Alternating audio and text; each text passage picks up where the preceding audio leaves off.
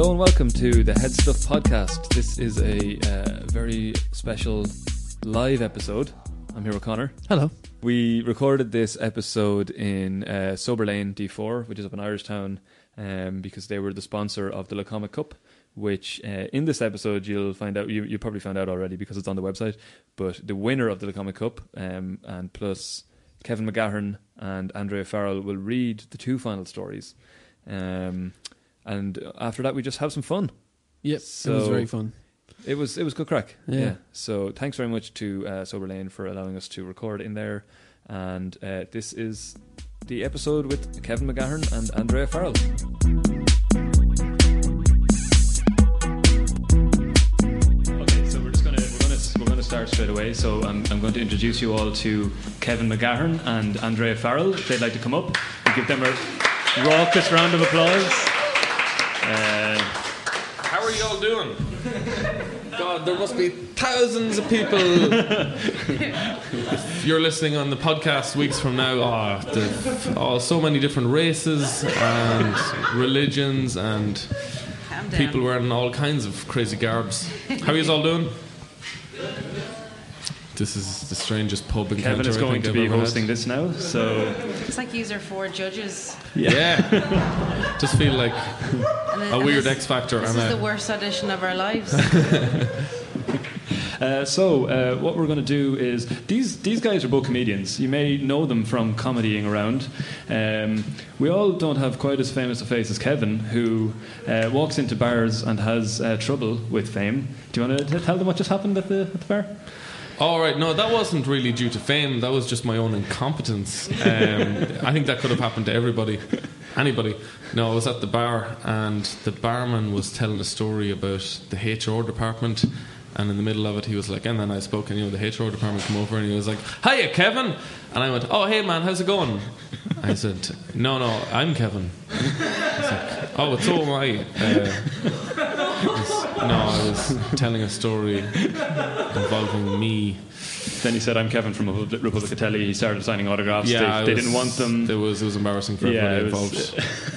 I got over it. Uh, so uh, one of the things we're doing tonight is uh, the um, the final of the Comic Cup, which we've been running on Head Stuff for the past few months, and it was a World Cup style short story competition where we loads. Ireland didn't have a chance. Ireland didn't make it, um, surprisingly enough. Uh, so there was uh, loads and loads of contributions, and it was whittled down to 32, and they they all played against each other. And then it was down to 16, down to 8, down to 4, down to the final two. And Kevin is the judge of the final two. I feel Uh, absolute power. The absolute power. I the man who gets to decide who goes home with a thousand euro, um, which I don't know if he knew before tonight. So I didn't. No, Yeah. I was unaware of the price. Yeah. um, but I still judged it fairly intensely. Yeah, I took good. it very seriously. That's uh, that's exactly what we expected from you, um, which I is why know we. that Kevin was going to be judging. I would have entered as well. You would have won. Yeah. I would have won split it down the middle. because we don't give a fuck. Um, yes. do you- what do you want to do? Do you want to have a reading? Yeah, will you you two read the final stories? Okay, we'll start off. Uh, we'll start off with You don't actually know who who's written these. Now, No. now the parameters were had to be based in a historical context. As Yes. in- yeah, you didn't know any of this. Yeah, Uh, had to happen in history um, of the world but but with a made up difference. with a little bit of difference, With a and bit it of had to be a bit of spooky, bit of comedy. So Yeah, you should feel laughter as well as chills. Um, so uh, Andrea is going to read the other. Uh, di- oh, thank you very much. Thanks. Two lovely pints of two pints Guinness. Thank you. Just Thanks. been landed in front of us. So which is this? This is the. This is uh, just the two of us, and the writer is for this.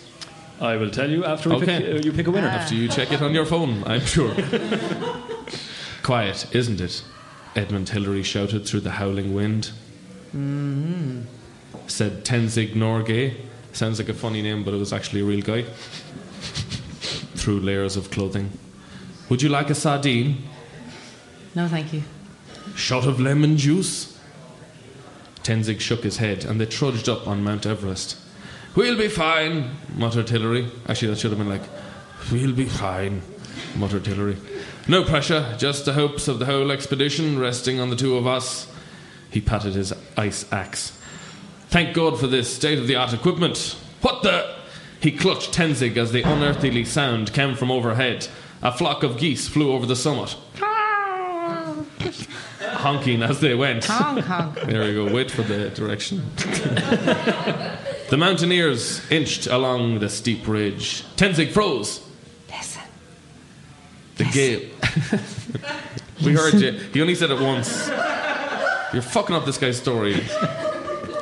The gale obligingly paused, and they heard an eerie rustling behind them. Thought you wanted it. Might add a little rustle there? That's good enough. Yeah, that'll do. Then that's too much of a rustle. That's a big rustle. Okay. Um, rustle as they went. Where the fuck am I? Um, the mountaineers inched along and a Tenzing Road. Listen, the gale obligingly paused, and they heard an eerie rustling behind them. Hillary gulped. We have to carry on. There's no other way but down. The noise grew louder. Rustle, crunch. We're hallucinating, said His- Hillary firmly. Altitude sickness, must be. No one else is up here. Rustle, crunch. Tenzing gasped and pointed at a footprint in the snow. Hillary stared at it, open mouthed. It's Mallory! Who? George Mallory died up here in 24. No one knows if he reached the top. They never found a body. Crunch. Hillary turned white under his muffler. It's Mallory's ghost! A rock wall rose before them. Keep going! Hillary swung his ice axe and began climbing. Crunch, crunch, crunch. He's It's getting closer. cried Tenzing in a woman's voice. Hillary threw the rope down. Quick! He hauled Tenzing up and landed him like a fish. We're nearly there. Don't look back. Crunch, crunch, crunch, crunch. Crunch. Hillary and Tenzing floundered upwards towards the snow, and soon quaking in the roof of the world. They shook hands, and Hillary pull, pulled out his camera. Whatever happens now, we climbed Everest. Strike a pose. But as he raised the camera, look! There was a fresh. I was uh, pointing downwards, actually. There was a fresh footprint in the snow. An enormous footprint. Scuffle, scuffle, scuffle, crunch.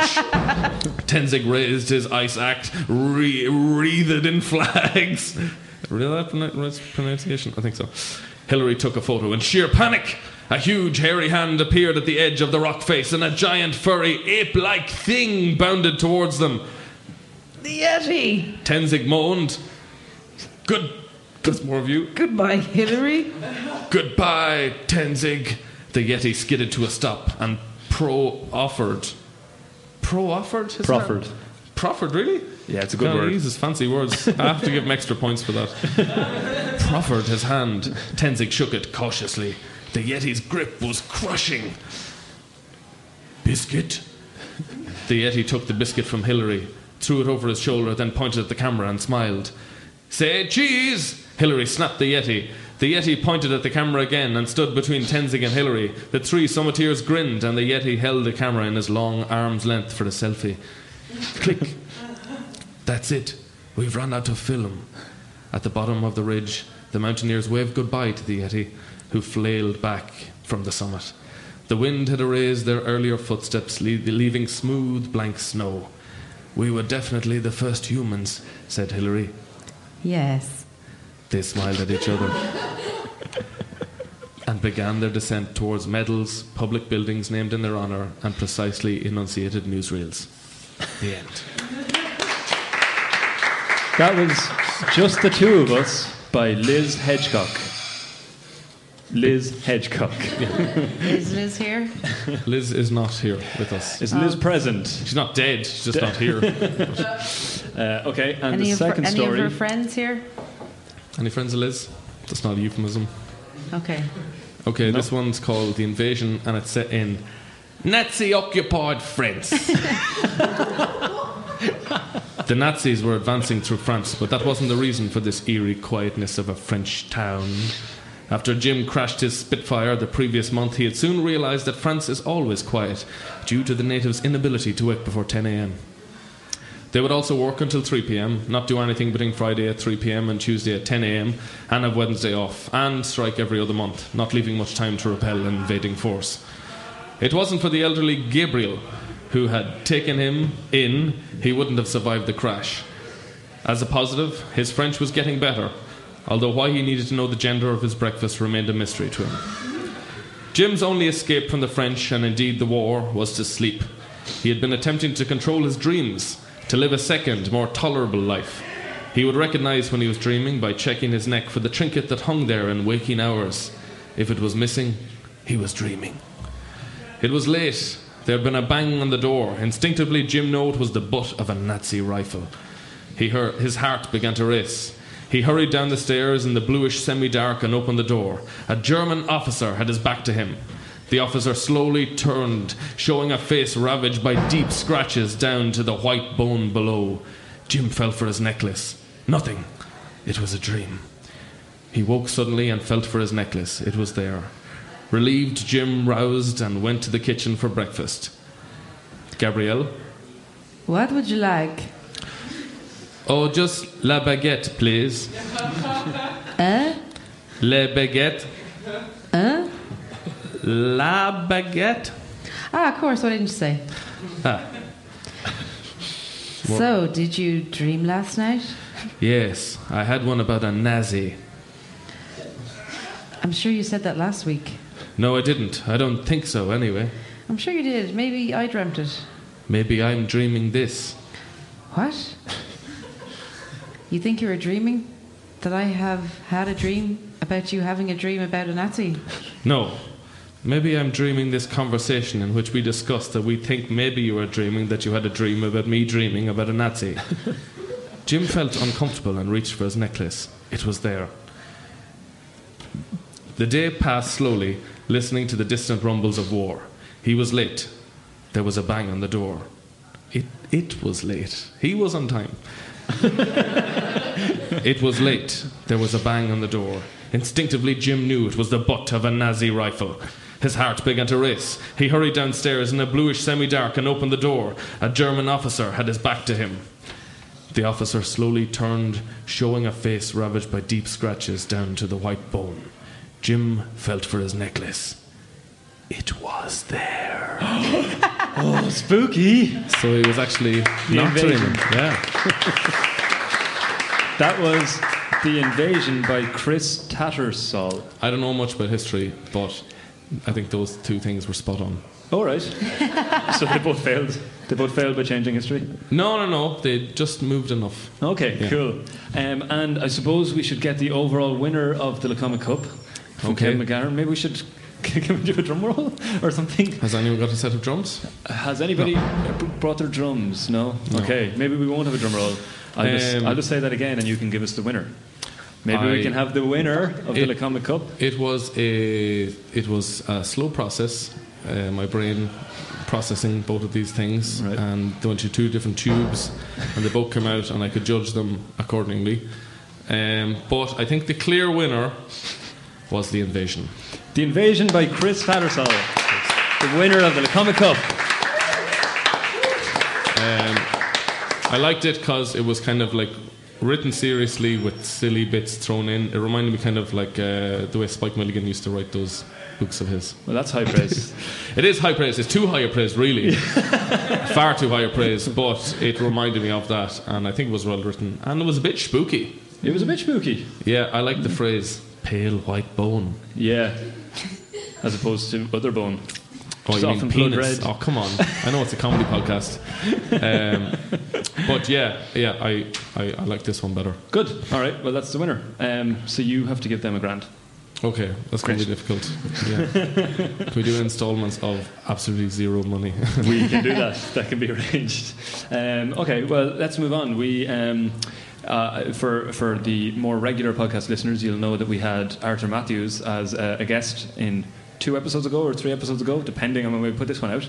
Um, and Arthur Mathews obviously is the uh, the writer of Father Ted and Toast of London, Big Train, loads of great things, Aikino. And uh, Kevin is a big fan of the man. Uh, yeah, I'm kind of weird like that. yeah. Yeah. I'm really into the Beatles and Bob Marley as well. Just so bizarre. yeah, Um, but you're you're a bit of you know you're kind of a hipster. You're into things that other people aren't into. that's so, it. I like the yeah. weird, yeah, the weird stuff. Yeah. Um, yeah, I don't know if any of you have um, seen or heard of this book, Well Remembered Days. No. Yes, we've all heard of it. Yeah, but like, would you all say you are like have seen every episode of Father Ted and are amazed by how brilliant it is? Um, yeah, I'm kind of shocked. It was. This is my favorite book. Andrea, you've read this. Yeah.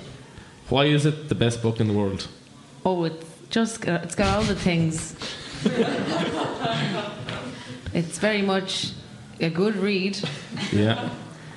and when I was finished, I had a big smile. How long did that smile last? I'm still smiling now, Kevin. That's that's. I mean, that should be on the back of the book if there was room. Um, it is. It's the funniest book I've ever read. I don't know. Did I give it to you or? I know I read it of my own accord, Okay, fair enough. and then I think we just we, we, we bonded over it then in later years. Um, but it is uh, like it's yeah. I'm evangelical about this book. Like every time I see it in a charity shop, I'll buy it and give it to somebody. I think um, kind of like your man who killed John Lennon buying a Catcher in the Rye. But um, I was gonna. I don't know what kind of stuff you do in this, but I was gonna read an, an ex- excerpt Yeah, we make it up as we go along. So yeah, let's do we it. were kind of discussing uh, censorship uh, kind of earlier on. yeah. Uh, and this is kind of uh, relevant. I made so many fucking. Sorry, you're like cursing this. Just- Do kids listen to podcasts? oh yeah, here it is. Um, now the this is ba- the book is basically a comedy version of Angela's Ashes. Uh, it just sort of I think it came out soon after it, and it's about this bizarre Republican, really Catholic uh, dude who just influenced loads of figures in Irish history, kind of like an Irish Forrest Gump. Uh, like he met Michael Collins when he was about eight, and he hid sausages for him, and his father sold him out um, to the English. He was instrumental in getting the Pope here in '79. He worked on the censorship board and banned everything. But um, here's a, uh, an excerpt out of one of the plays that he banned. Censorship in Ireland, since my time on the censorship board, had gone to hell by the 1990s. Basically, everything was allowed, and it was almost impossible to stem the flow of filth coming at us from all sides. It would have been a Herculean task to alert the authorities to every single film, book, and play that was polluting the country. But one thing I was determined should not be allowed near any of the public was a recently published novel by our old friend, author's quotation marks, Ranger McWoods. Since Big Jugs and Fill Up Me Johnnies many years before, McWoods had continued his filthy work, and his name would occasionally pop up in connection with a disgusting play or book which was guaranteed to offend. Nine times out of ten, this stuff would have been banned in the days when I was alive. But the, with the increase of liberalism, less and less obstacles were being put in his path. By 1995, the novel Pork Tribunal had been published by a small publishing house in Arklow, and it was brought to my attention by a neighbour of mine, Finbar Walsh. when I read a copy, I could scarcely believe that such shit could be printed, and I decided to embark on a private prosecution of McWoods for obscenity. Pork Tribunal is offensive in countless ways. the hugely unbelievable scenario concerns a homosexual love affair between two Irish members of Parliament Donald Geraghty, Fine Gael, and Pascal Clonliffe, Fianna Fáil, set against the backdrop of an investigation into irregularities concerning the siting of a pork factory. McWood's numerous pornographic descriptions of gay sex, these are inverted commas every time I do that, involving male TDs reaching a new low in publishing. Here, for example, is the opening passage. Ladies may wish at this stage to skip ahead a few pages. Fuck, fuck, fuck me up the arse, you baldy fucker. he sprawled all over him, thrusting his hot member up the youth's arse until he came with a loud whoosh. Ugh, moaned the youth. Pascal rolled on to his side, and had, as his head hit the sheets, he got a full view of his companion's red raw arse, blistered and surrounded by a ruddy pink rash, which both disgusted and enthralled him. He knew that Frankie, the boy of 17 who lay next to him, would pause for a while and then start barking the commands which befitted his master role. This, of course, made Pascal the servant, which did not thrill him as much, but pleased Frankie immensely. It was a game they played together, one of many, Pascal thought to himself, not for the first time. Go out and get me a box of Smarties. Pascal paused for a while, unwilling to seem too subservient. This would infuriate Frankie. Go out and get me a box of Smarties, you baldy fucker. It was a phrase which the youth used again to taunt Pascal. You baldy fucker. It's scarcely conceivable that someone would compose such rubbish. It even gets worse, with the Fine Gael TD having lurid erotic fantasies about the admittedly very attractive Sinn Féin leader Gerry Adams and having an affair with a young Belgian. But the most disturbing passages describe homosexual love between the two main protagonists. Here's another absolutely revolting example. That night he went to Donald's place again. Their lovemaking was as exciting as ever.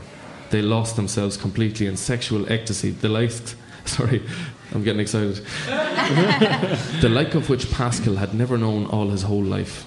At one point, just as Pascal thought he was about to explode, Donald asked him to do something that no one had ever asked him to do before. Pascal, could you stick your head up my arse? what? Sorry, Donald? It's just, I've noticed you've got a lovely small head. Ah, that was what Jerry Giles, the man who had fitted his wig, had said. Other people had remarked on his small head as well. It must be very noticeable. Donald continued, It'd be so brilliant. There's some oil on the table. Use it for lubrication. Pascal, not unnaturally, even though he was a hugely sexually excited, had to think about this for a second. Sticking his head up someone else's arse. That was really pushing the boat out. Even in San Francisco, they'd probably have to think twice about that one. But eventually, because he thought Donald was just great, he relented. He got the baby oil from the bedside table and massaged Donald's hole with it. Just in the nick of time, he remembered at the last moment to remove his wig. Then he took a deep breath and went for it. He shoved his head up Donald's arse as far as he could go, while the Fine Gael man screamed with pleasure. Eventually, his whole head was submerged by Donald's insides. Pascal decided to open his eyes and have a look around. This, after all, was an experience he was unlikely to repeat. But his lids were pressed up against some indeterminate fleshy substance and would not open. Anyhow, he probably would have been unable to see anything in the darkness. Eventually, he could hold his breath no more and withdrew from his lover. My God, that had been incredible. Donald was beside himself with joy. Thank you, Pascal. That was great fun. In gratitude, Donald gave Pascal a delicious blowjob. the idea of two TDs getting up to this kind of thing is, of course, utterly fantastic. And it goes on in such a fashion. I implore you, um, I implore you to buy this book because it has made me laugh outside on buses, laugh outside of my body, made me laugh out loud on buses so on many buses fucking times. It was brilliant.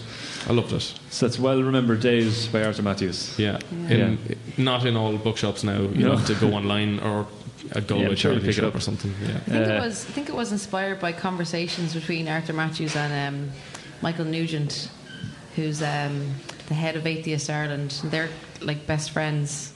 And I think Michael had helped write. Uh, he was one of the writers on Aikino as well. All right. He's a very funny lad. Yeah. He.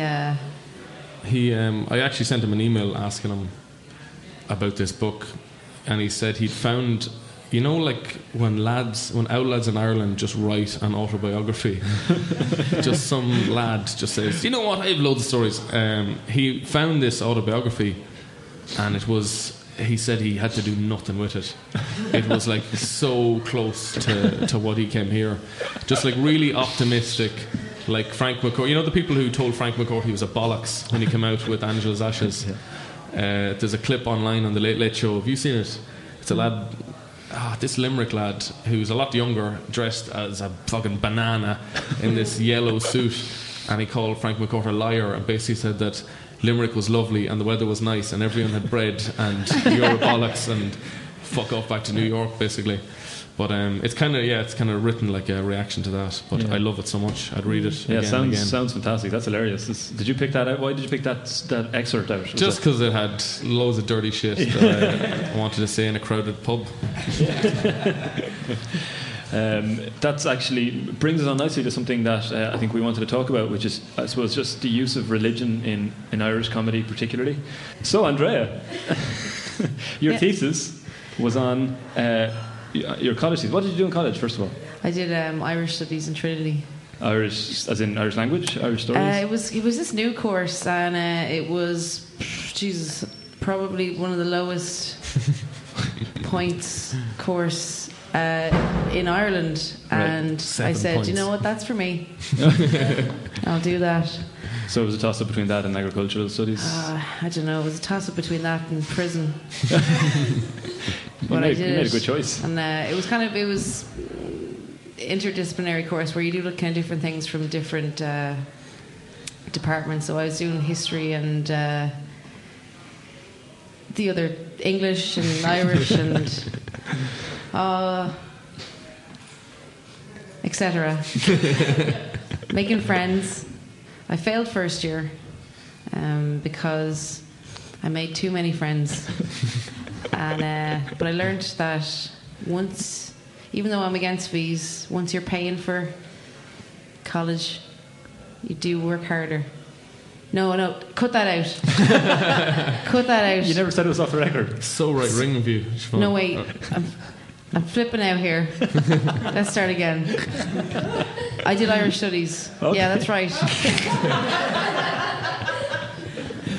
Okay, and then your thesis was called. My thesis was called um, From Kissing the Bishop's Ring to Kicking Bishop Brennan Up the Arse.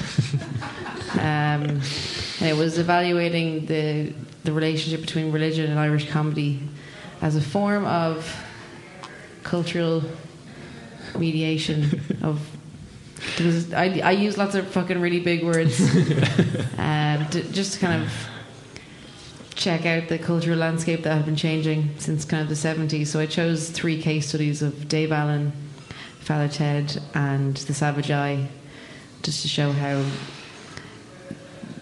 these comedies had reflected uh, just changes in society, how we just kind of were getting a bit more liberal and not giving a fuck yeah.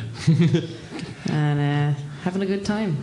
And what's your kind of uh, view on it now? Is it is it all open? Is is is, is there anything that's off limits? Is there anything that's off limits? Is there? Well, first of all, is there any religion that's off limits? me da.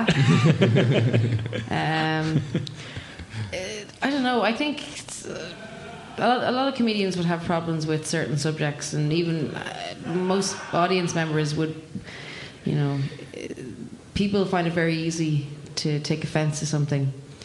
Um, like I'm not easily offended. I'm offended by bad comedy. Like I, I, I'm offended by people who maybe just kind of write an offensive joke, but there's not really any any real wit behind it Or Yeah. point. or point. You know, they're not kind of being satirical or trying to make a point. They're just maybe just being a bit vulgar or something. Yeah. And uh, I mean, it wouldn't necessarily offend me, but it would just kind of annoy me. Just Yeah. they're wasting time there. They're just shock jocks and just Yeah. becoming popular for being controversial. There's Yeah. still a few sacred cows. Maybe I'm just saying that because there's cows everywhere on these Yeah. on these walls. Um, well, like you can't like you can't um, you can't.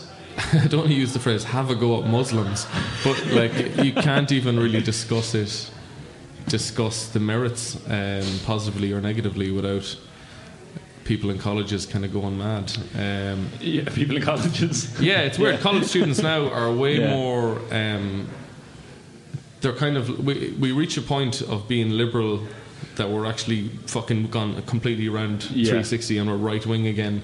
Where like you're not allowed um, even discuss kind of negative aspects Right. of certain religions. Let's say uh, shmim shmam. Um, but they can't do anything. Um, whereas like that's fucking stupid. Like you can't stop. Uh, if you're stopping discourse, then you're just being as bad as what the church were doing Yeah, in the fifties. Like, Yeah. but um, So like even abortion. Like I, I occasionally would um, talk about abortion sometimes on stage, and or, or a, abortion. People are just calling it a abortion now because it has less kick, and it kind of does sound alright, doesn't it? Abortion. Bush. It's Yeah. like Southside That's a- slang. It's the first chapter. Tara, Tara Tara Flynn Flynn came calls it, yeah, I like makes that. it sound almost um, cool. Going out for an abortion. Uh, Having an abortion. but like you have you have two different people who will sometimes come up to you after gigs. Uh, and the first one is like, you know, you're a terrible person for being pro-abortion, and then the other ones will say you're a terrible person for even talking about it. Um, Who like agree with what you're saying, but not the fact that you're actually fucking saying it. Um, which is weird, yeah. You know, you get called a baby killer for talking about abortion. Yeah. And even if you were, like, that still makes you one seven hundred as bad as a hospice in Tuam. But um, yeah, what are you what are you gonna do? You know. Um, yeah, I think Yeah. yeah, we're we're We've gone. We've kind of gone so liberal now, where the the the, the hyper liberal people are looking for other things to defend, and it's come back around to religion again. yeah, as if it's like this very very fragile thing Yeah, that yeah, with any sort of scrutiny, any kind of poking, it will just explode. Yeah, I mean, God will be grand. He's Yeah. a big guy. He's dealt Yeah. with bigger cons than he survived. silly comedians. Yeah, because uh, particularly, like I suppose Islam is uh, what you're uh, afraid to talk about. Almost there's this whole like you know it's Islamophobia, but you're sa- people are saying you kind of can't talk about it. I don't know if it's for fear of being attacked or if it's for fear of I don't know a myriad number of other things. I don't think it's for fear of being attacked. I think it's like I, I don't mean by you know like you mean like actually jihadists. planes landing on the You sober mean lane like pub? you mean like trolls? Uh, yes, yeah, exactly. Trolls, Yeah. um, you know, under the bridge, and they'd be shouting at you for your Islamophobia. Um, but, Taking your uh, shoes. But you know, it's definitely one of the things in the world that should be scrutinised. And if comedians of all people can't do it, uh, Yeah, we, we 'cause probably have a problem. Then you know, It, yeah, it does kind of feel. I mean, we're I suppose, like as Andrea no doubt found, like even the jump between Father Ted and McSavage. yeah, McSavage just has fucking priests grabbing kids Yeah, out of just phone boxes and legging it. kidnapping them. Yeah, like I mean, the idea of that in 1994, when Father Ted five or six? Um, that would have been kind of crazy. Hmm. But um, yeah, it kind of doesn't work unless everyone can get slagged. yeah. You know, if it's just one or two, it doesn't Which is, really I work. suppose, kind of the, the South Park method in a way, isn't it? The- Yeah, yeah, just abuse everyone. everyone, including themselves. Yeah, yeah. Um, and is that the kind of is that the kind of stuff that your uh, thesis looked into then, or um, Um, or what kind of approach did you take on it? It just kind of approached just the kind of gradual change. And so I, I looked at different kind of moments in society. I suppose with Dave Allen I mean he was way way ahead of his time you know. Um, and uh, he got most of his fame, fame in the UK and in Australia where he had his own TV show in Australia. And um, RTE actually placed a de facto ban on him which isn't like kind of an actual ban. It's more like a kind of hush hush ban where they didn't, they couldn't officially announce it. It's just like they just wouldn't play him, and all because he, all of his sketches were just he just didn't give a fuck about offending the church. You know, uh, his most famous sketch was. Uh, a strip tease. It was like the bishop doing a strip tease, and he takes off all his clothes, you know. And uh, There was another one about. It was like a. It was a bishop. What do you call it? Is it a crook? It's like a shepherd's staff with oh a yeah, yeah, with a big curl on it. and the Oh, yeah. the people And- coming up for communion. Yeah, and It's- like a, we call it sex, a a sexy woman arrives and He's, no, he's, he's, he's giving communion to, to like just all these L ones, you know, and it's like body of Christ, body of Christ, and then this sexy one comes up, and, and the staff just goes, and, and do, do it for the people at home. oh, the, the staff that was kind of curly at the top suddenly goes straight and hard. We also would have accepted. That's the sound of a penis getting erect. Yeah, Every penis sounds like that. I know what it sounds like. Um, but yeah, even that, even uh, even that, yeah, I'd say was fairly controversial. And when was that? The seventies. Yeah, and that was. I'm not sure if people in Ireland saw those sketches until they kind of were. They did the rounds again, maybe in um, like the 90s or something. because my show them in parents, Protestant churches. my parents used to listen to him on the radio and stuff, and uh, I know. I think if you were closer to the border or something, I'm not sure, but. Uh, God, I have no clue. I haven't read this thesis now in a while. but uh, my parents and everyone, like, I'd say all your parents as well, loved him, but it was kind of a bit hush hush kind of thing. It was, it'd be hmm. something you'd kind of secretly listen to in your room, you know, and you'd be, because that's what people did then. You know, they didn't, they couldn't laugh at the church. You could only snigger at the church and kind of laugh in your bedroom. You'd never, never publicly make a joke, and that's what he was doing. And everyone loved him for it, but they weren't kind of brave enough to publicly, to publicly love him. You know, Yeah. and he hated, he kind of resented Ireland a bit in a way.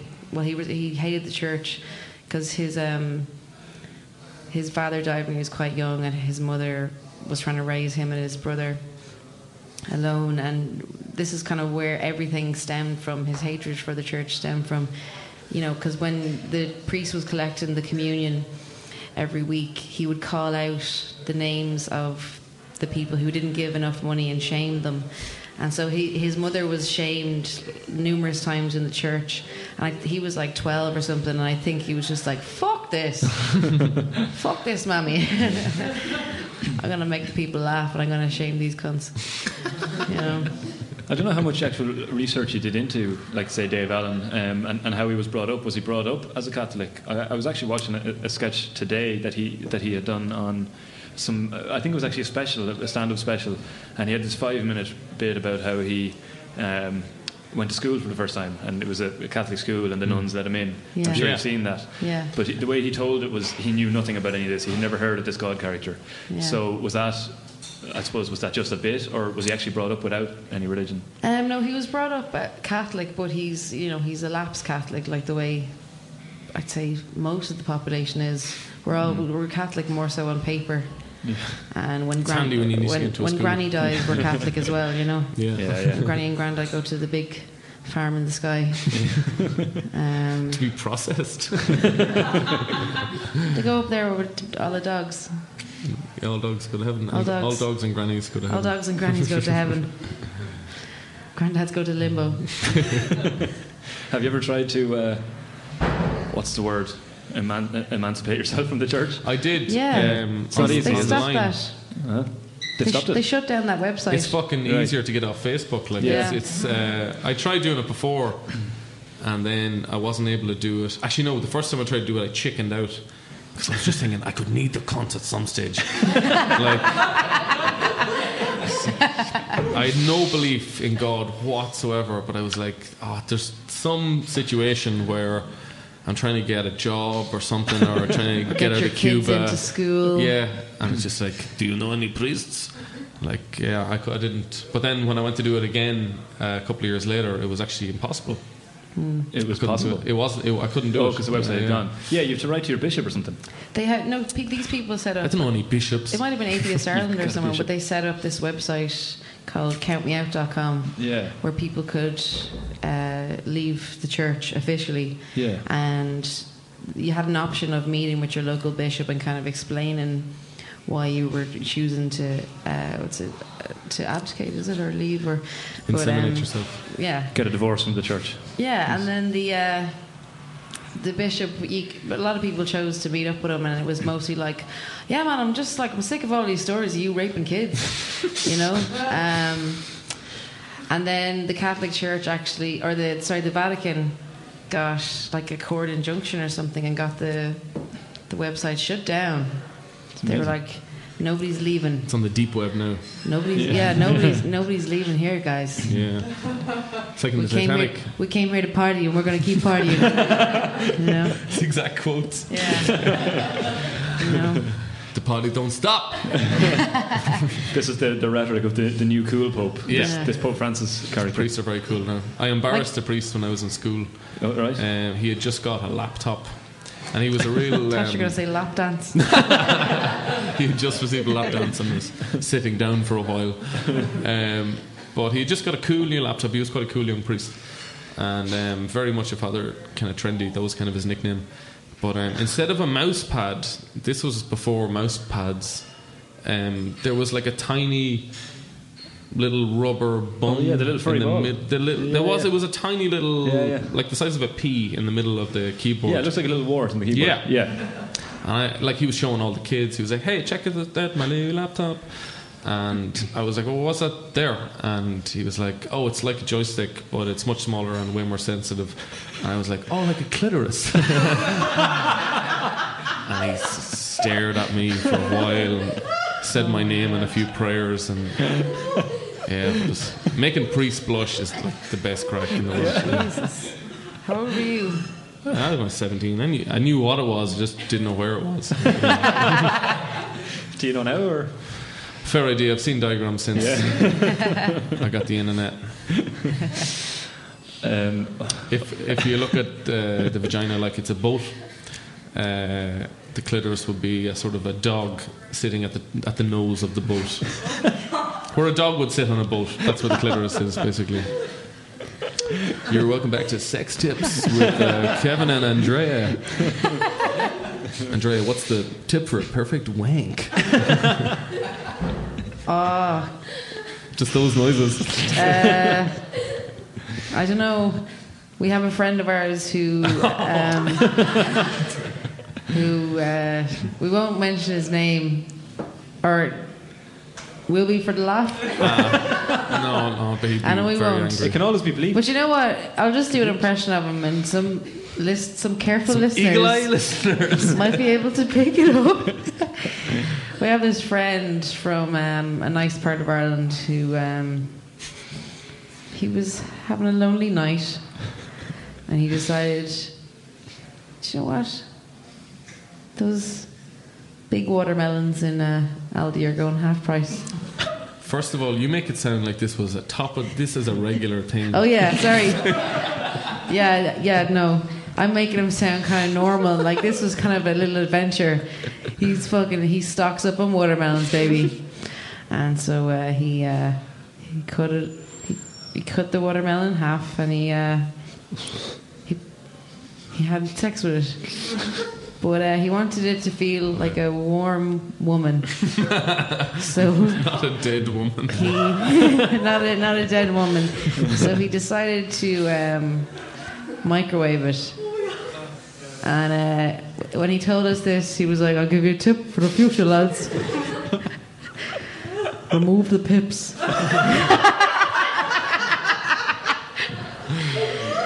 Just fucking red hot bullets on your Mickey. As as the as the flesh of the melon cools down, the pips retain the heat.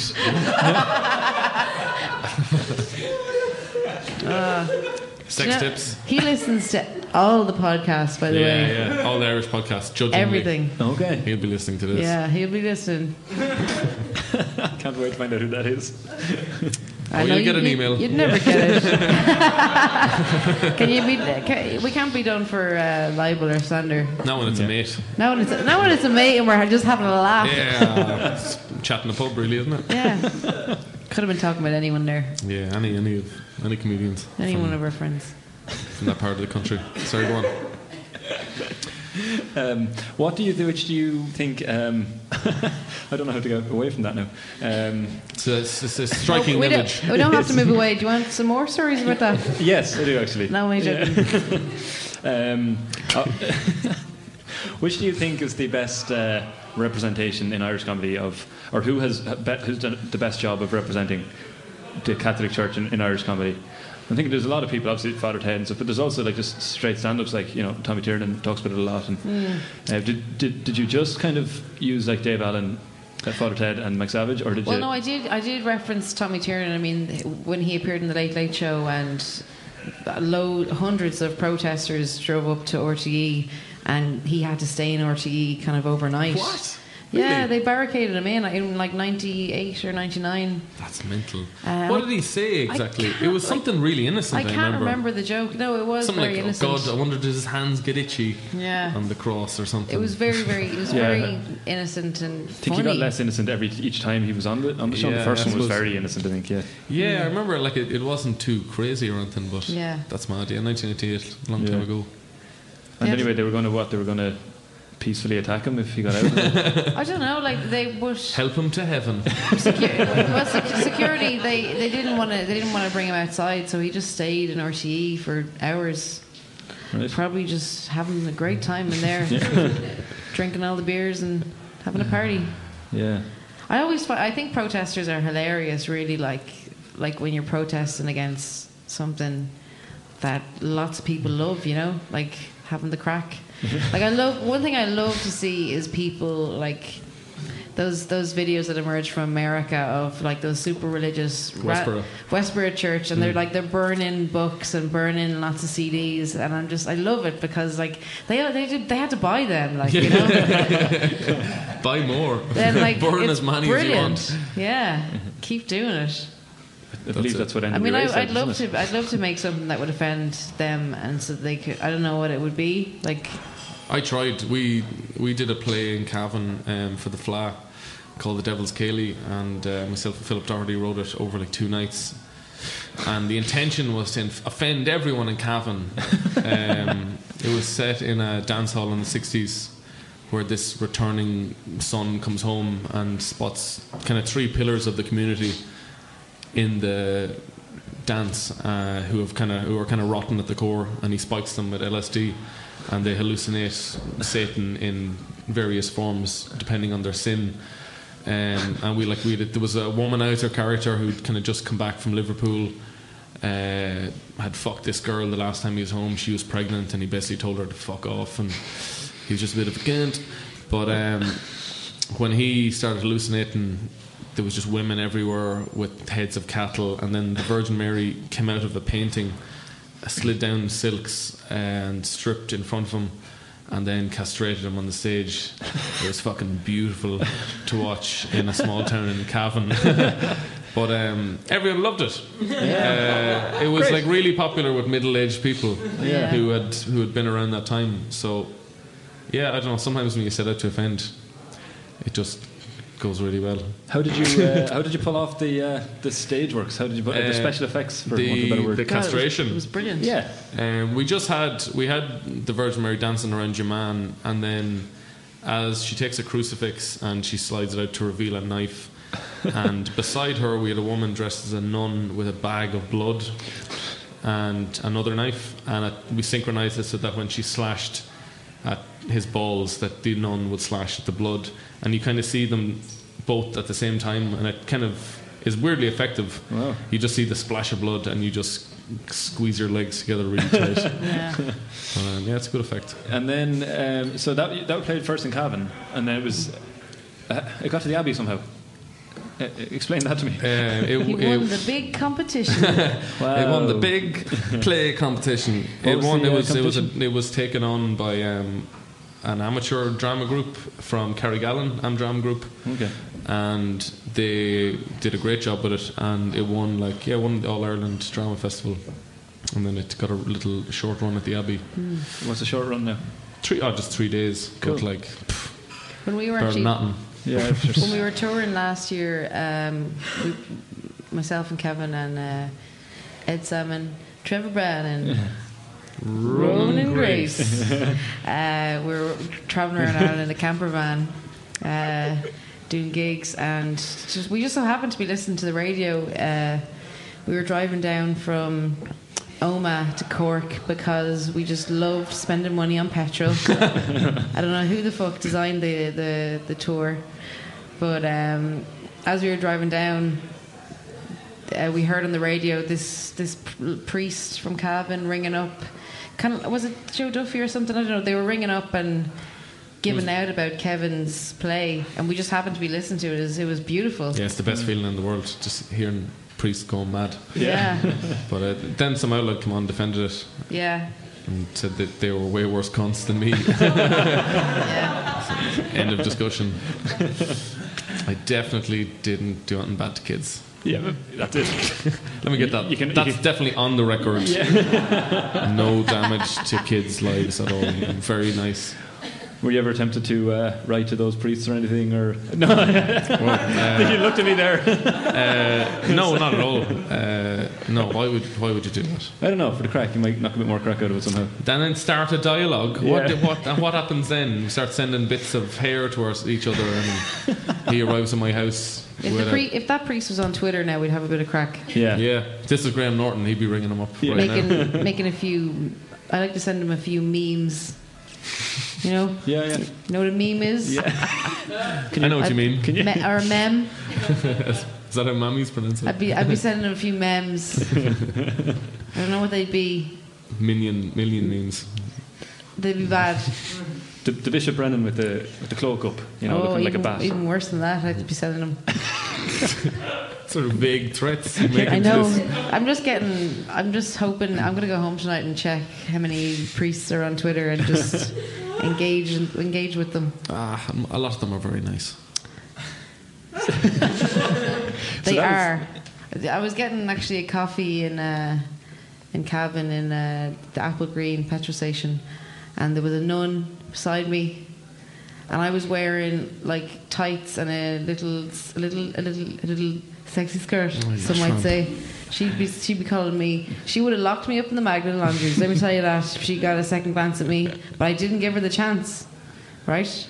I just let her get her fucking tea, and I went about my business. But I knew that she was looking at me, thinking in her brain, I thought this was going to be. thinking in her little, th- thinking in her little woman brain that I was a sinner.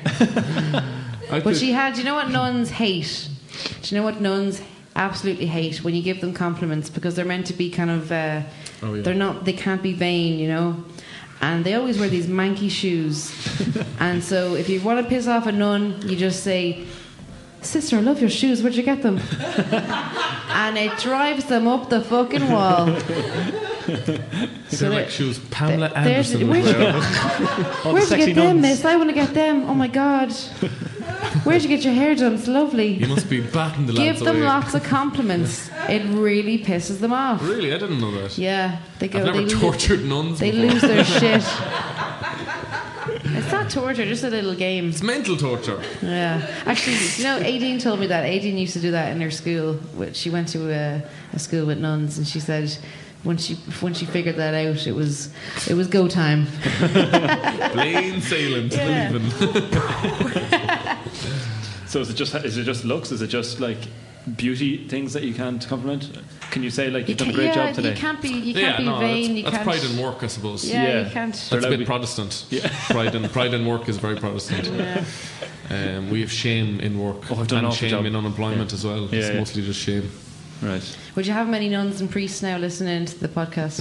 Yeah, they'd, they'd be our highest demographic. Right. So we're going to lose a lot of them because of this. We really should have planned this interview. Any of the any of the big ones? Uh, all Father the, all, D'Arcy, is Brian D'Arcy here. But- Hello. He's, he's probably the Hello, top Father. Right. Brian D'Arcy, if you're listening, send us an email. I met him actually at a funeral. He's a lovely man.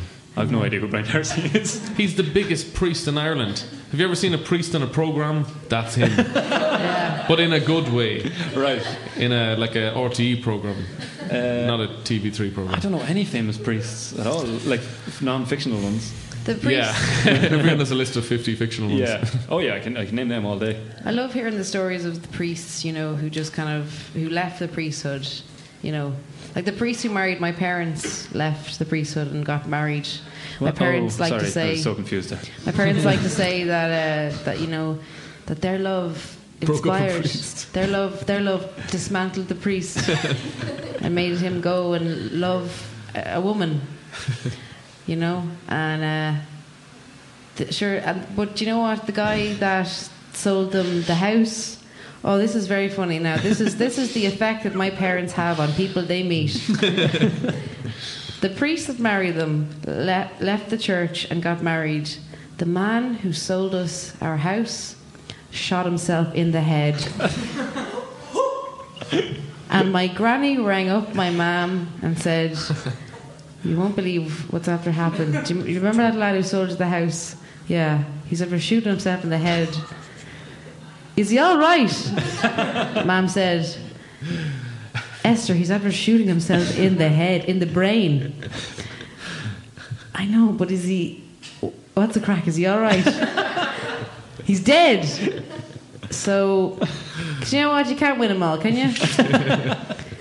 um, God, remind me never to sell a car to your parents. yeah. oh my god. Cut my fucking balls off or something. Uh, what They're lovely people, Such- though. They're lovely people, really. Such funny stories, aren't they? Have, love having a laugh.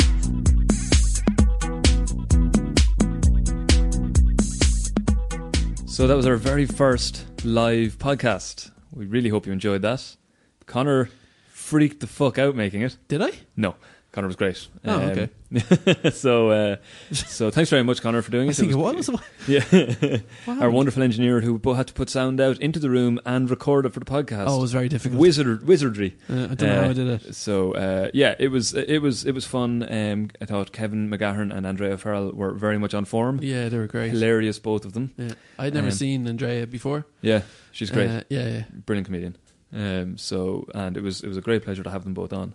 Um, congratulations to Chris Tattersall who won the Lacomic Cup, walked away with a thousand euro in the process. Cool G. Not bad. I wasn't expecting that. Yeah. Um, plus had people like Kevin McGahern, Arthur Mathews, Jarlath Regan, Colin Regan, Dieter Worms reading his stories. Um, and everybody that was in the uh, the Comic Cup throughout. Uh, congratulations also to Liz Hedgecock, who was a finalist. Um, it was a pretty great achievement, so fair play to her. Um, so thanks to everybody involved. Thanks- Congratulations to you too, Alan. You did a good Oh, job. Thanks, Um, Connor. Thank you. I was hoping for someone to. Uh, thanks to Sober Lane D4 in Irishtown for letting us um, record in in Sober Lane. Uh, great venue for the first live podcast. Yeah, they were actually really helpful. Really, really helpful. Yeah. Um, and a particular shout out to Geraldine and Gars. Uh, Gars was such a dude, uh, so thanks for that. Um, thanks to Kevin McGahern and Andrea Farrell for being on the podcast. Thanks to Connor for doing all his stuff. Thanks to Paddy for helping out. Uh, thanks to Video Blue for the theme tune. Mikey for the artwork. Uh, and also to Sober Lane, again, double thank you for sponsoring the entire Lacomic Cup and putting up all the money for the prizes. So that was really sound and really great. So if you're in the area, go in and have a drink and a pizza in And Sober pretty Lane. sweet looking pizza. They did look pretty good. I had a pizza and they're beautiful. Really, really nice pizzas. Um, so, yeah, please uh, subscribe and rate us on iTunes and SoundCloud and all that stuff. Uh, join the HeadStuff group on Facebook, um, HeadStuff Podcast group, and check out the website. And uh, thank you very much. And we will be back with another episode next week. Hurrah.